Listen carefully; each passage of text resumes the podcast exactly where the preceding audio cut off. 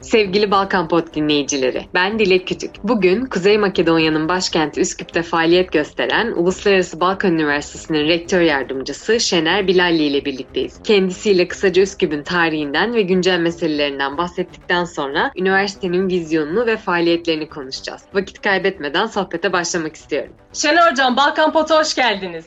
Hoş bulduk, hoş bulduk. Hocam bu bölümü sizinle yapmaktan mutlu olduğumu belirtmek isterim. Ee, bugün sizin de rektör yardımcılığı yaptığınız Uluslararası Balkan Üniversitesi'nde bulunduğu Balkanların güzide şehirlerinden Üsküp hakkında konuşmak isterim. O şeref, o memnuniyet bize ait. Yani gerçekten konuşacak çok şey var. Ee, Kuzey Makedonya'nın e, başkenti Üsküp ve Balkanların incisi Üsküp hakkında. Hocam o zaman şöyle başlayalım. Ee, biliyorsunuz ki böyle insan ve anlam arayışı hakkında çalışmalar hep olmuştur ve olmaya da devam devam edecektir. Bakıldığında şehirlere de anlam yüklendikçe daha kıymetli hale geldiği söylenir. Siz kişisel olarak Üsküp'e nasıl bir anlam yüklüyorsunuz? Yani öncelikle bu soruyla başlamak istiyorum. Tabii dediğiniz çok doğru. Yani medeniyetlerin oluşumunda, medeniyetlerin varoluşunda veya kuruluşunda e, şehirler çok önem arz ediyor. Yani Anglo-Sakson mantığında veya Latin e, Batı dünyası mantığında baktığımız zaman ve Doğu dünyası mantığında da baktığımız zaman hani Arapça medeniyet medeniyet demek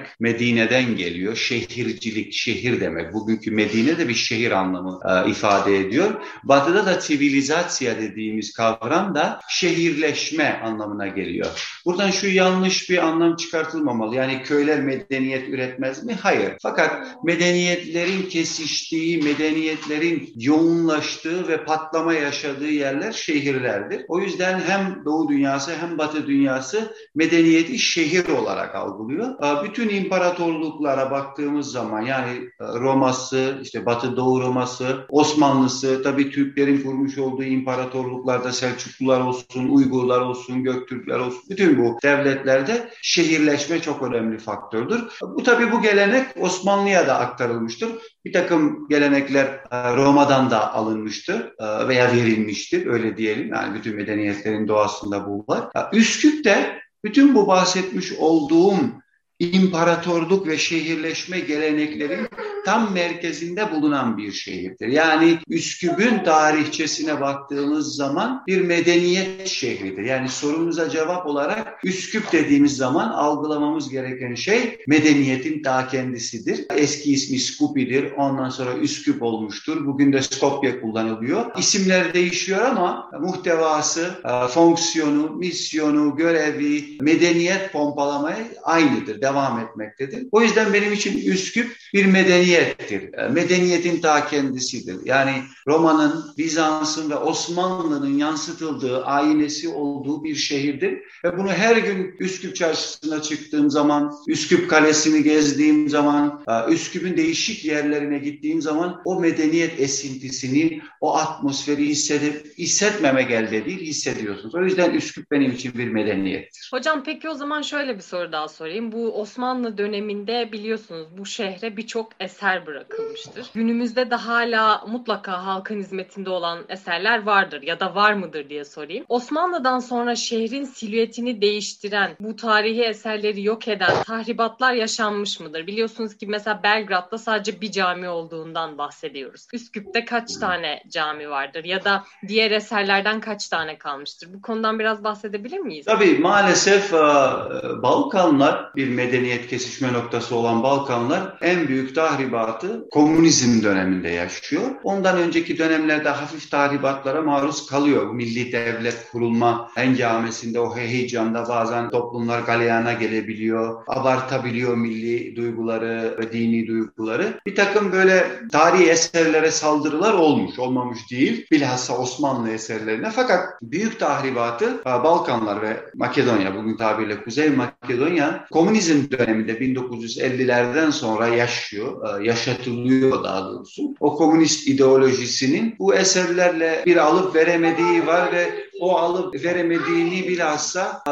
yıkarak, tahrip ederek ya da yıkmasa bile ne bileyim fonksiyonunu farklı yönlere çevirerek yani bir hamamı, Davutpaşa hamamı veya bir farklı yapıyı galeriye veya ahıra veya depoya veya ne bileyim çökmeye maruz bırakmış oluyorlar bu komünizmde. Büyük bir tahribat yaşanıyor komünizmde. Fakat Makedonya'da bu diğer Balkan ülkelerinde yaşanılan o tahribat mesela Yunanistan'da, Bulgaristan'da, Sırbistan'da o kadar yaşanmıyor. Yani tahribatlar olmuştur. Ee, yıkılan camiler, yıkılan bir takım Osmanlı mimarisi olmuştur. Fakat diğer saydığım üç Balkan ülkesiyle kıyasladığımız zaman daha çok korunmuştur. Ee, ve buna bak Üsküp'e geldiğiniz zaman, bugün Üsküp'e geldiğiniz zaman Üsküp'ün kuzey, batı, doğu, güneyine baktığınız zaman Osmanlı eserleri yoğundur. Yani bir Osmanlı medeniyeti, bir Osmanlı şehrini hissediyor, görüyorsunuz ve tadabiliyorsunuz. Yani bir kaleye baktığınız zaman Mustafa Paşa Camii'ni görürsünüz. Hemen aşağı indiğiniz zaman Davut Paşa hamamını görürsünüz. Hafif bir sola döndüğünüz zaman Kurşunlu Han, Kapan Han, İshak Bey gibi yoğun bir Yahya Paşa gibi yoğun bir Osmanlı şehir dokusunu görürsünüz. Üsküp Taş Köprüsü'nün hemen yanında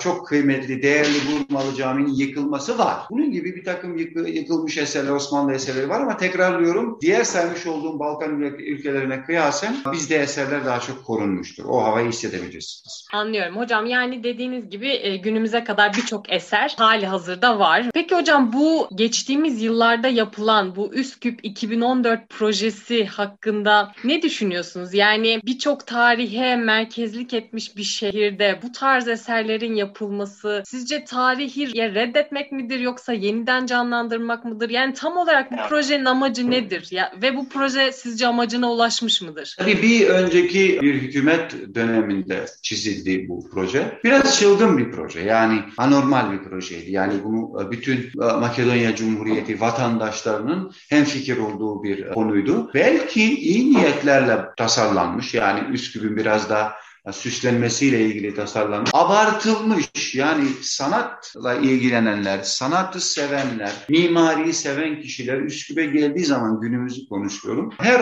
bir metrede, iki metrede bir eserin dikilmesi bir banallik, bir sonradan görmecilik, bir absürt bir mimarinin, absürt bir sanatın olduğunu görüyor ve sıkıcı bir hava veriyor Üsküp gezdiğiniz zaman. Bu Üsküp 2014 projesinin getirmiş olduğu bir anormalliktir. Bu bir normal bir psikolojik durum değil. Bunu bir kere kabul etmek zorundayız. Çünkü 21. yüzyılda inşa edeceğiniz eserlerin ısrarla barok döneminde, Roma dönemine yönelik olmaları bunun bir tarihi eser olmadığı zaten bellidir. Yani bir tarihi hava veriyorsun ama bir tarihi eser değildir. Ne bileyim Büyük İskender'in heykelini yaparsın. Orada bir sıkıntı yok. Yani en nihayetinde bütün toplumların ortak kahramanıdır Büyük İskender. Yani büyük bir medeniyet kurma peşine düşmüştür. Kimse buna karşı çıkmıyor. Ne bileyim köprüler yaparsın. Buna da karşı değiliz. Ama her adımda bir heykel, her adımda eskiyi yani sanki Rönesans'a dönüyoruz. Tekrar dirilişe dönüyoruz diye. Yani 21. yüzyılda. Yani Rönesans'ı biz daha 14-15. yüzyılda kapattık bitti. Ha biz 21. yüzyılda bu Üsküp 2014 projesiyle sanki Rönesans'ı yaşatmaya çalıştılar. Ve Hilkat Garibesi dediğimiz bir şey çıktı ortaya. Bugün Üsküp'e geldiğiniz zaman gözünüzü doyurduğu kadar tiksindiren bir hava da veriyor bir kesim. Yani Üsküp'ün bir tarafı, diğer tarafına dokunulmadı çok şükür. Yani Osmanlı'nın, Bit Pazar'ın, o çarşının tarafına dokunulmadı. Üsküp'ün diğer tarafında yoğun bir gereksiz bir eserdi. Çok da para harcandı. Ekonomik krizler dönemi, o dönemleri bahsediyorum. Çok da para harcandı. Net rakamları bilmiyorum ama 50 milyon euro civarında paralar da harcadığını biliyoruz. O hem maddi hem de sanatsal açıdan pek de tercih ettiğimiz, pek de hoşumuza giden bir eser değildi açıkçası. Yani gurur duyduğumuz bir şey değil açıkçası. Hocam bir de bu Üsküp'ün kozmopolit yanıyla alakalı bir soru sormak istiyorum. Şimdi bir taraftan Üsküp birçok Balkan şehrinin aksine aksine aslında içerisinde Arnavut'u, Makedon'u, Türk'ü, Roman'ı, Sırp'ı bir arada yaşatan bir şehir. Fakat diğer taraftan şehrin her yerinden görülen bir haç var. İşte Makedon milli kimliğini öne çıkaran demin de bahsettiğimiz heykeller var. Bu kozmopolitliği baltalayan bir tutum mu sizce? Ve bu tarz girişimleri siz nasıl yorumlarsınız? Buna Üsküp'teki milletlerin tepkileri nedir? Üsküp bir imparatorluk mirasının içinde yaşadığı için e, Osmanlı'da bünyesinde yaşadığı olduğu için bilhassa Osmanlı dünyada bu Pax Ottomana dediğimiz Osmanlı barışıyla tanınan bir imparatorluktur. Ve o barış da e, çok kültürlülüğün yaşadığı yerlerde, çok kültürlülüğün olduğu yerlerde e, daha belirgin bir şekilde görünen bir şeydir. Yani çok kültürlü olmayan yerlerde bir barıştan, Pax Romana veya Pax Ottomana'dan bahsedilmez. Yani gerek de yoktur. Çünkü tek tip insan vardır, tek tip kültür vardır. Burada bir kargaşa olmaz. Yani bu kayda değer bir şey değildir ama yüzlerce dinin, tarikatın, yani Hristiyan, Müslüman, Yahudileri de katıyorum buraya tarikat deyince sadece İslami demiyorum. Milletin yaşandığı, felsefenin, görüşün yaşandığı bir şehirdir Üsküp. Yani Üsküp'e bugün de baktığınız zaman Müslümanların, Yahudilerin, Hristiyanların e, yaşadığı bir şehirdir. Çok dinlilik ve çok kültürlük. Zikrettiğiniz gibi yani Makedonca, Arnavutça, Türkçe, Ulahça, Sırpça, Boşnakça ve diğer dillerin de konuşulduğu, çarşının içine gezdiğiniz zaman her dilin kullanıldığı bir şehir şehir olduğu için o çok kültürlük havası imparatorluk doğasının gereğidir. Bu korunuyordu. İşin enteresan tarafıdır. Yugoslavya da buna yatırım yapıyordu. Yani Osmanlı sonrası dönemlere baktığımız zaman e, kağıtta dahi olsa yatırım yapıyordu.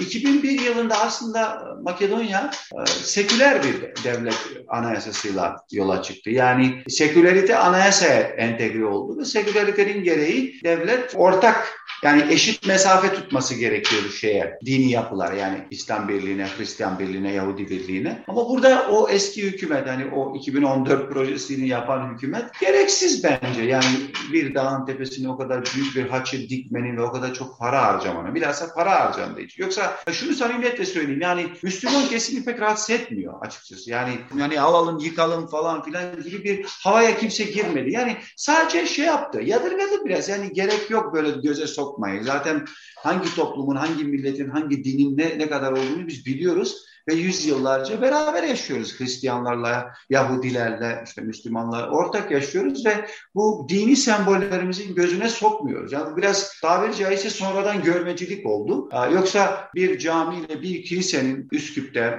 veya diğer şehirlerde yan yana olması gayet tabidir Kuzey Makedonya'da. Yani bunu ister köylere gittiğiniz zaman 21. yüzyılda bile inşa edilen mesela kilisenin yanında cami vardır veya caminin yanında kilise vardır. Böyle komplekslerimiz yoktur. Yani çünkü biz imparator imparatorluk mirasından geliriz. İmparatorlukların kompleksi olmaz. Ama o biraz sonradan görme gibi bir şey. Böyle göze batar gibi bir hava verdi. Çok da para harcandı. Mesela daha güzel şeyler yapılabilirdi. Yani ona karşı değiliz. Yine söylüyorum. Yani rahatsız etmiyor kimseyi ama sanki biraz bir, bir, bir sembolü vurgulamak anayasaya da ters. O sekülerite, laiklik şeyine, prensibine de tersti. Ama yapıldı.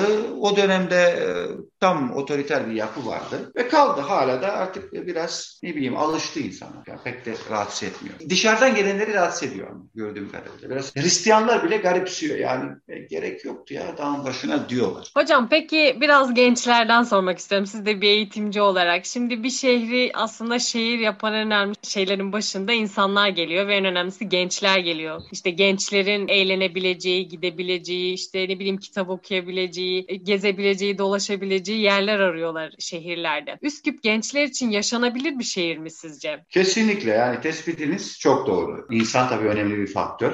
Bilhassa yeni nesil, genç nesil önemli bir faktör. Bizim 7-24 ulaştığımız bir nesildir. Üsküp tarihle moderniteyi öyle diyelim, öyle formülize etmeye çalışıyorum. Aynı anda yaşayacağınız bir şehirdir. Yani Üsküp şimdi o kadar çok öğrencimiz var. Onlarla her görüştüğümüzde ister derslerde, ister ders aralarında, ister değişik fırsatlarla görüştüğümüzde üç aşağı beş yukarıya informal bir anket olarak söylüyorum tarihle modernitenin ortak yaşandığı ve insanın Üsküp'te psikolojisine göre ister klasik, klasik yaşamı, tarihi yaşıyor, isterse anında o atmosferden çıkıp moderniteyi yaşıyor. Üsküp Makedonya'nın metropolü. Altyapısı güzel yapılmış. Bilhassa depremden sonra, 63 depreminden sonra güzel bir altyapı yapılmış üstüne. Büyük bir sahaya yayılmış tıkış tıkış böyle sıkış sıkış binaların olduğu bir şehir değil. Daha rahat, daha ferahlı binaların e, mimarisinin olduğu bir şehir. Altyapısı güzel yapılmış. Trafik sorunu fazla yok. Öyle insanı rahatsız edecek, genci irite edecek bir trafik sorunu yok. İster gece hayatı olsun, ister gündüz hayatı olsun rahatlıkla gençlerin yaşayacağı ve eğlenebileceği, zevk alabileceği yani canı sıkıldığında veya yeşillik tatmak istediğinde Üsküp Şehir Parkı'na gidebileceği, ne bileyim tarihi bir şey tatmak istediğinde Üsküp Çarşısı'na gidip Üsküp Çarşısı'nın merkezindeki atıyorum Kurşunlu Han'da oturup bir kahve içebileceği, Şadırvan'ın etrafında bir kahve içebileceği, ondan sonra e, gece geç saatlerde Üsküp'ün Vardar'ın diğer tarafına gidip eğlence mekanları olsun, şehrin o glamour dediğimiz e, Fransızca ışıklarını yaşayabileceği de bir e, atmosferi verebiliyor. Yani bir de en önemlisi pahalı bir şehir değil Üsküp. Bütün bu üç atmosferi aynı anda yaşayabileceğinizin, fazla da para harcamayacağınızın ve gençlere hitap eden bir şehir açacağız. Ee, Üsküp'ten bahsettik, gençlerinden bahsettik. E, Uluslararası Balkan Üniversitesi'nden bahsetmeden de olmaz. Bu üniversite yeni ve güzel bir üniversite anladığım kadarıyla. Akademik kadrosu da gayet iyi ve hani kampüse baktığım zaman da gayet güzel de bir kampüsü var. Siz de bu üniversitede çalışmalarınıza devam ediyorsunuz. E, nedir bu üniversitenin Üsküp'e katkısı ya da genel olarak baktığımızda Balkanlara katkısı nedir? Hani nasıl bir vizyonla yola çıkmıştır Uluslararası Balkan Üniversitesi? Uluslararası Balkan Üniversitesi 2006 yılında kuruluyor. Tabii o kuruluş süreçleri var. Kuruluş e, yoğunluğu var. 2007 e, yılından itibaren artık Uluslararası Balkan Üniversitesi'nin kendi ayakları üzerinde yürümeye başladığını görüyoruz. 2013 yılından itibaren de üniversitenin belli başlı bölümleri üyeleri Yüksek Öğrenim Kurulu tarafından denkliğe tabi tutuluyorlar.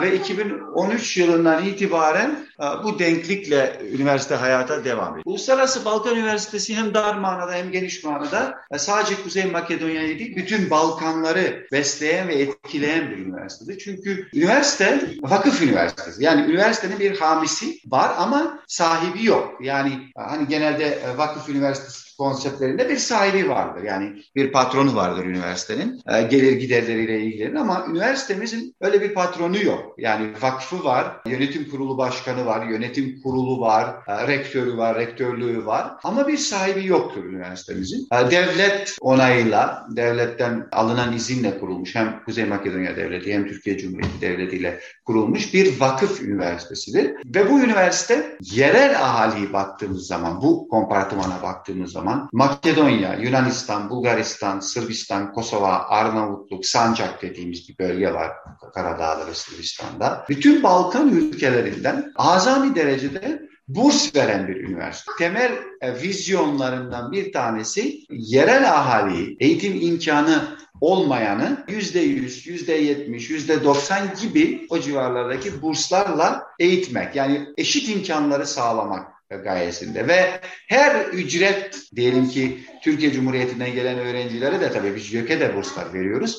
O ÖSYM, yanlış dedim yani ÖSYM tercih kılavuzlarında olduğumuz için orada da bir burslandırma şey var ama üniversite ücretli gelen her öğrencinin ücretinin bir kısmı bursa çevriliyor. Öyle bir güzel sistemimiz var. Yani aslında ücretini yatıran bir öğrenci, eğitim harcını yatıran bir öğrencinin bir miktarı da bir öğrenciyi okutuyor. Yani öğrenciler birbirini okutuyorlar. Böyle ha, yıllardır kurduğumuz bir mantık var. Hoş da güzel de bir mantık. Kim kimi okuttuğu belli değil. Böylelikle bir sahibi yok aslında üniversitenin. Ha, Uluslararası Balkan Üniversitesi %100 İngilizce eğitimi olan bir üniversite. Yani hazırlık okulundan başlayarak bütün 7 fakülte ve 20'ye aşkın bölümleriyle lisans, yüksek lisans ve doktora programlarıyla %100 İngilizce eğitim veren bir üniversitedir. Hem öğrenci yapımız uluslararası hem de akademisyen yapımız uluslararasıdır. Yani değişik ülkelerden, değişik din, ırklardan hocalarımız var ve öğrencilerimiz var. Yani Erasmus'la olsun, değişik projelerle, Mevlana'da olsun Avrupa'dan da öğrenci getirip alıp veriyoruz öyle diyelim. Ama hocalarımızın büyük bir kısmı yabancıdır.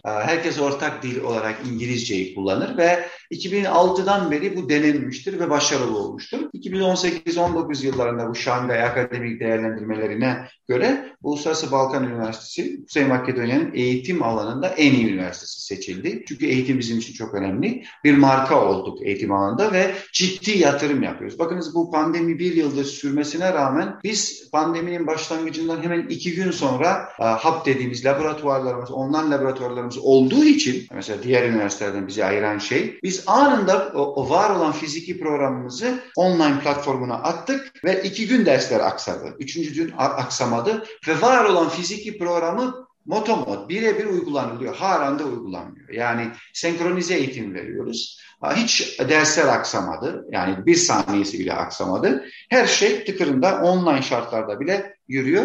O yüzden bu bölgede bir markayız artık Uluslararası Balkan Üniversitesi. İki yıldır da kampüsümüz var. Kampüsümüze yerleştik. Kampüsümüz gelişiyor. Yurt inşası devam ediyor. Bazı binalar devam ediyor. Bazı yeniliklerimiz var. O yüzden e, artık gelişiyor sürekli üniversite öyle değil. Hocam ağzınıza sağlık. Gerçekten çok güzel bir bölüm oldu. Davetimi kabul ettiğiniz için tekrar teşekkür etmek istiyorum ve Üsküp'te görüşmek üzere diyerek programı kapatıyorum. Ben teşekkür ederim Zefti bizim için. Bekleriz Üsküp'e.